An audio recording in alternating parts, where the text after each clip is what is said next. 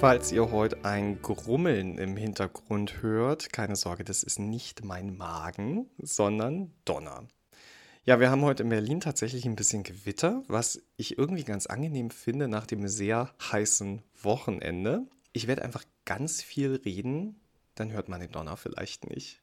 Herzlich willkommen, liebe KollegInnen, in einer neuen Woche und die starten wir am besten an diesem 20. Juni 2022 natürlich mit dem PTA Heute Podcast. Mein Name ist Benedikt Richter und heute haben wir wieder spannende Themen. Erstmal reden wir über Fragen und Antworten zum E-Rezept. Im selben Atemzug dann auch über die Hashcodes für Rezepturen dann gibt es ein kleines Update zum Thema Affenpocken und ganz zum Schluss noch die Frage Sauger oder Tropfer, Schnupfen bei Babys. Letzte Woche haben wir ja über die pharmazeutischen Dienstleistungen gesprochen. Für mich persönlich ein total großer und wichtiger Schritt im Berufsbild der PTA. Das sehen aber nicht alle so. Das ist vollkommen okay. Für einige ist es nämlich eher eine Limitierung im Berufsbild. Im Jahr 2022 sieht sich unsere Berufsgruppe mit vielen Änderungen und Neuerungen konfrontiert. Manches davon wird uns als Fortschritt verkauft, bei anderen Sachen werden wir jedoch nervös, weil wir uns nicht so ganz sicher sind, wo da die Apotheke vor Ort eigentlich bleiben soll. Und ich glaube, auf kein anderes Thema trifft das so sehr zu wie auf das E-Rezept. Die Angst, dass Rezepte zu den Versendern abwandern oder dass PTA keinerlei Änderungen mehr alleine machen dürfen, die ist sehr präsent. Deswegen freue ich mich, dass Julia Borsch in einem Artikel auf PTA heute.de mal alle wichtigen Fragen zusammengefasst hat. Den kompletten Artikel könnt ihr online natürlich nachlesen, aber ich würde euch einfach schon mal das Wichtigste zusammenfassen. Erstmal natürlich die Frage, wann geht's denn endlich los? Also, ab dem 1. September 2022 müssen Apotheken bundesweit technisch bereit sein. Das rosa Rezept, das wird dann aber nicht verschwinden, sondern das bleibt quasi unser Backup. Bei technischen Störungen, von denen ja irgendwie immer alle ausgehen, und bei Hausbesuchen kann es weiterhin eingesetzt werden. Auch Hilfsmittel, Betäubungsmittel oder digitale Gesundheitsanwendungen in Form von Apps werden weiterhin auf Papierrezepten verordnet. Und auch Privatversicherte haben vorerst keine E-Rezepte zur Verfügung. Um auf das E-Rezept zugreifen zu können, benötigen die PatientInnen einen Schlüssel. Der wird in Form eines Data Matrix Codes bereitstehen, das kennen wir ja schon von Secure Farm. Und dieser Code wird Token genannt. Nur wer den Token hat, kann ein E-Rezept einlösen. Der Token wird digital in der Gematik-App E-Rezept zur Verfügung gestellt und wenn jetzt PatientInnen keinen Zugriff auf die App haben, weil zum Beispiel kein Smartphone vorhanden ist, dann besteht nach wie vor der Anspruch auf einen Papierausdruck. Diese Papierausdrucke sehen allerdings dem rosa Rezept überhaupt nicht ähnlich. Also sie sind auch nicht rosa, aber ein paar Sachen sind gleich. Also Patientenname, Geburtsdatum, Angaben zum verordneten Arzt und das Ausstellungsdatum, das finden wir da auch. Neu sind allerdings die vier Data Matrix Codes, die darauf zu sehen sind. Ein großer für die gesamte Verschreibung und dann bis zu drei kleine für jedes einzelne verordnete Arzneimittel. Und ihr ahnt es schon, man könnte dann also auch nur einzelne Medikamente beliefern, ohne das Rezept komplett zu entwerten. Eine Arztunterschrift müsst ihr übrigens nicht mehr suchen, denn jedes E-Rezept wird vom Arzt digital signiert. Wie kommt die Apotheke jetzt an ein E-Rezept? Da gibt es mehrere Möglichkeiten. Entweder über die bereits erwähnte Gematik-App E-Rezept. In diesem Fall wird dann in eurer Warenwirtschaft angezeigt, dass ein E-Rezept eingegangen ist. Dann gibt es auch noch diesen klassischen Weg, also PatientInnen kommen mit dem ausgedruckten Token zu euch.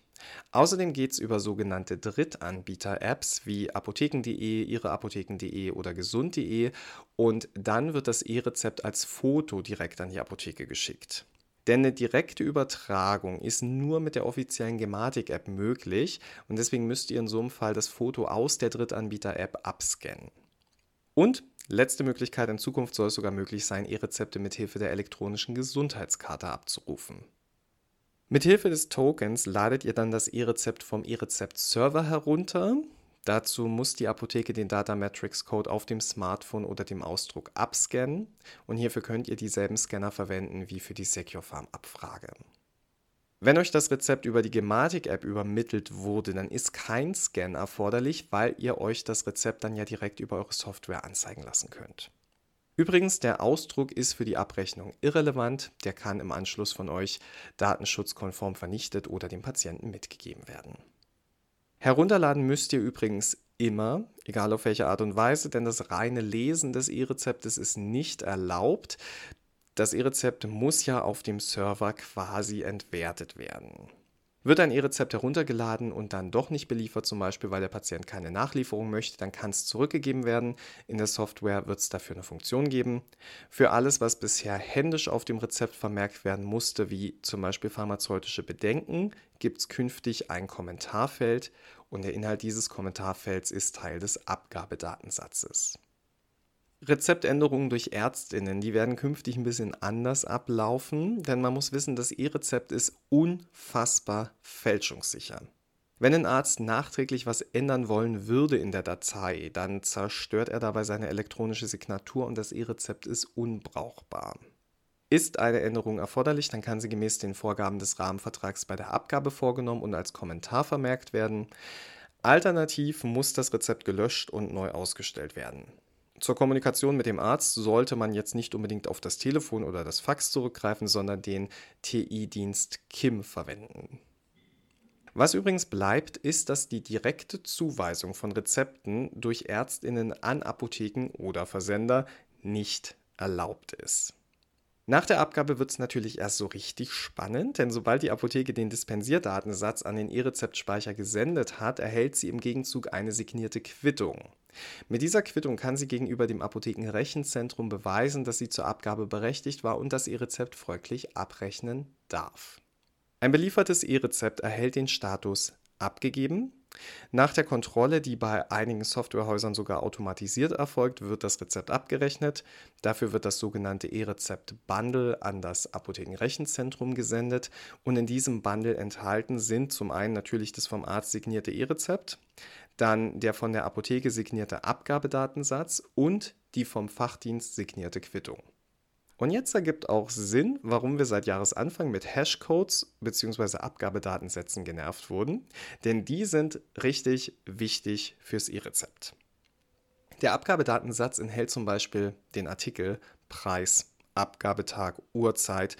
Außerdem enthält er eine einfache Signatur der abgebenden Apotheke, die Chargenbezeichnung der Packung, die wird bei Secure Farm automatisch mit erfasst. Zudem sind alle Aktivitäten der Apotheke rund um das Rezept nachvollziehbar. Sie werden im Abgabedatensatz mitgeschrieben und mit Zeitstempel protokolliert.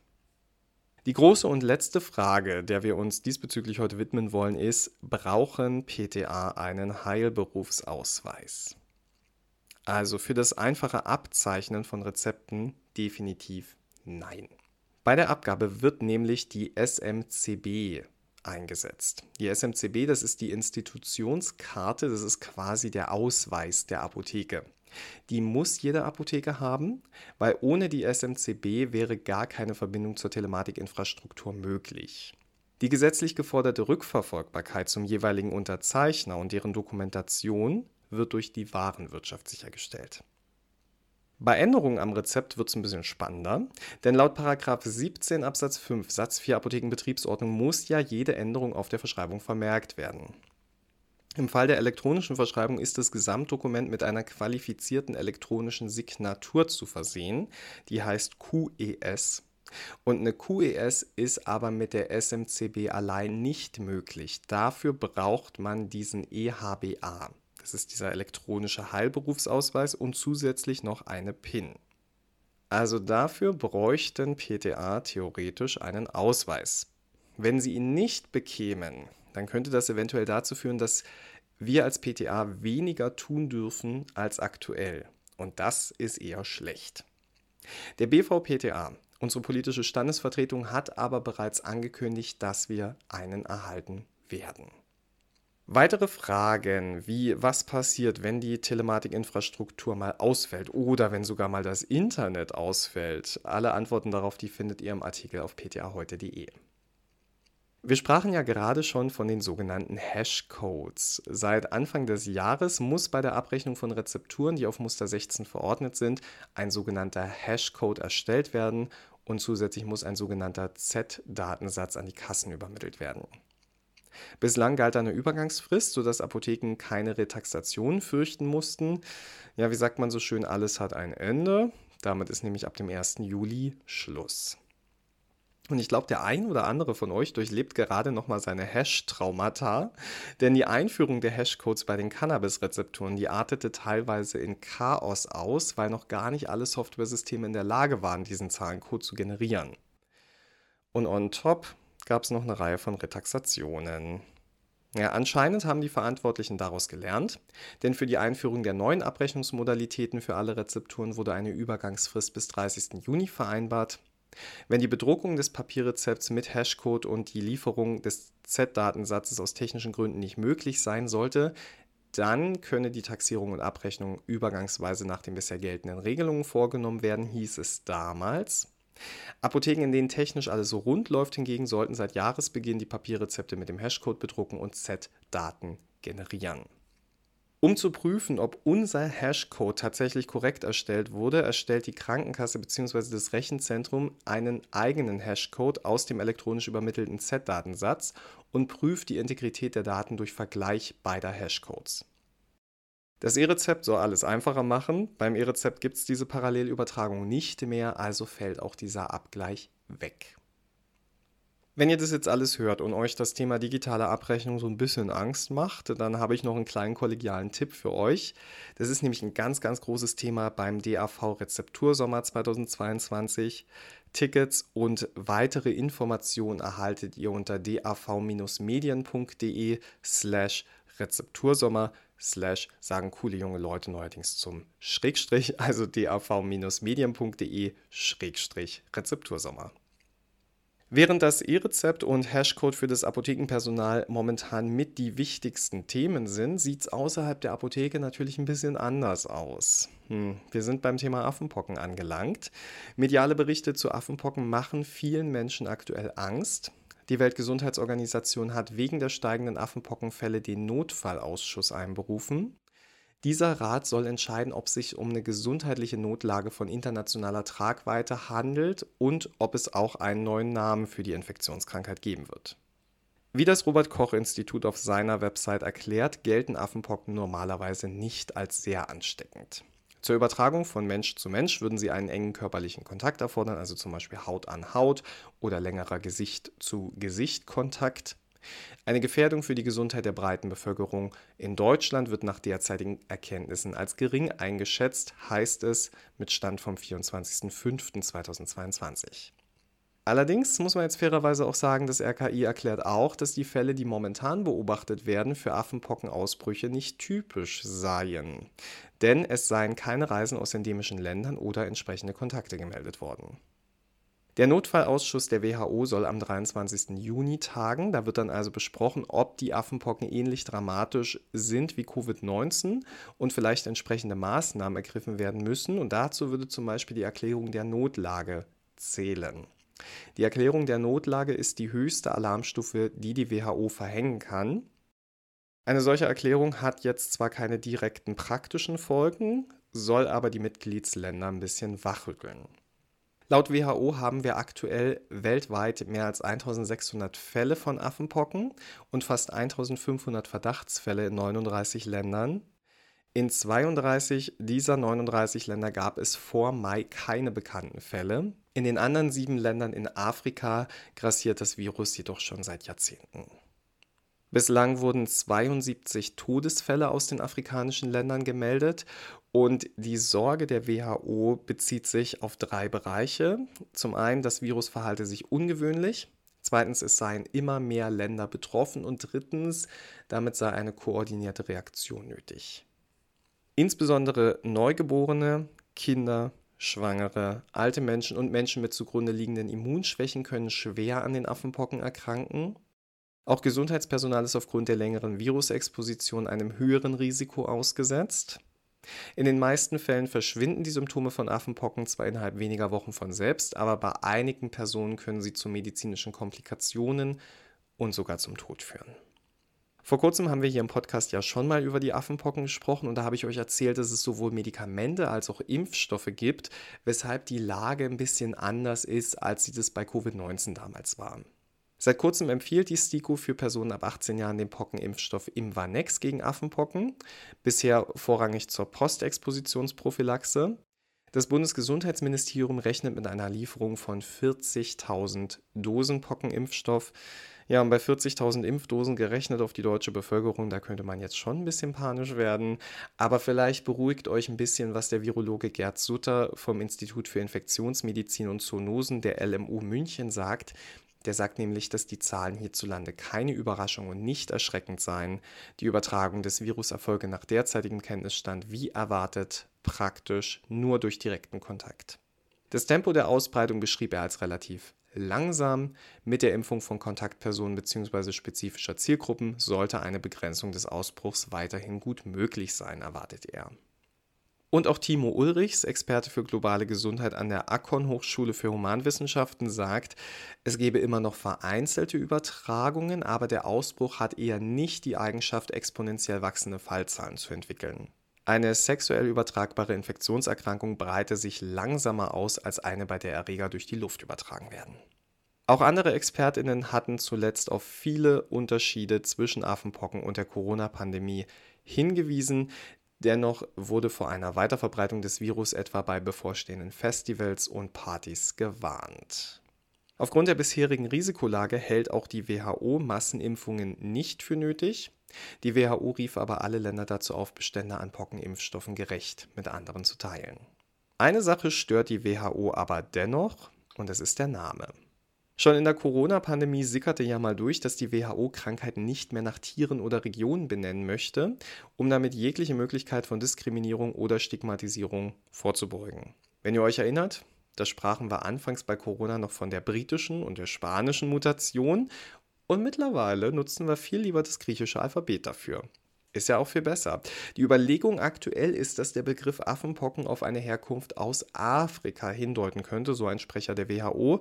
Und wer hier jetzt denkt, naja, also das ist ja jetzt übertrieben, es wäre ja wohl wissenschaftlich absolut korrekt, den Ursprung mit dem Namen zu verdeutlichen, der müsste sie dann wohl Nagetierpocken nennen. Denn das Virus wurde zwar 1958 in Dänemark erstmals bei Affen in einer Versuchsanstalt nachgewiesen, allerdings dürfte es nach heutigen Erkenntnissen eher unter kleinen Nagetieren verbreitet sein, denn die Affen gelten nur als Zwischenwirt.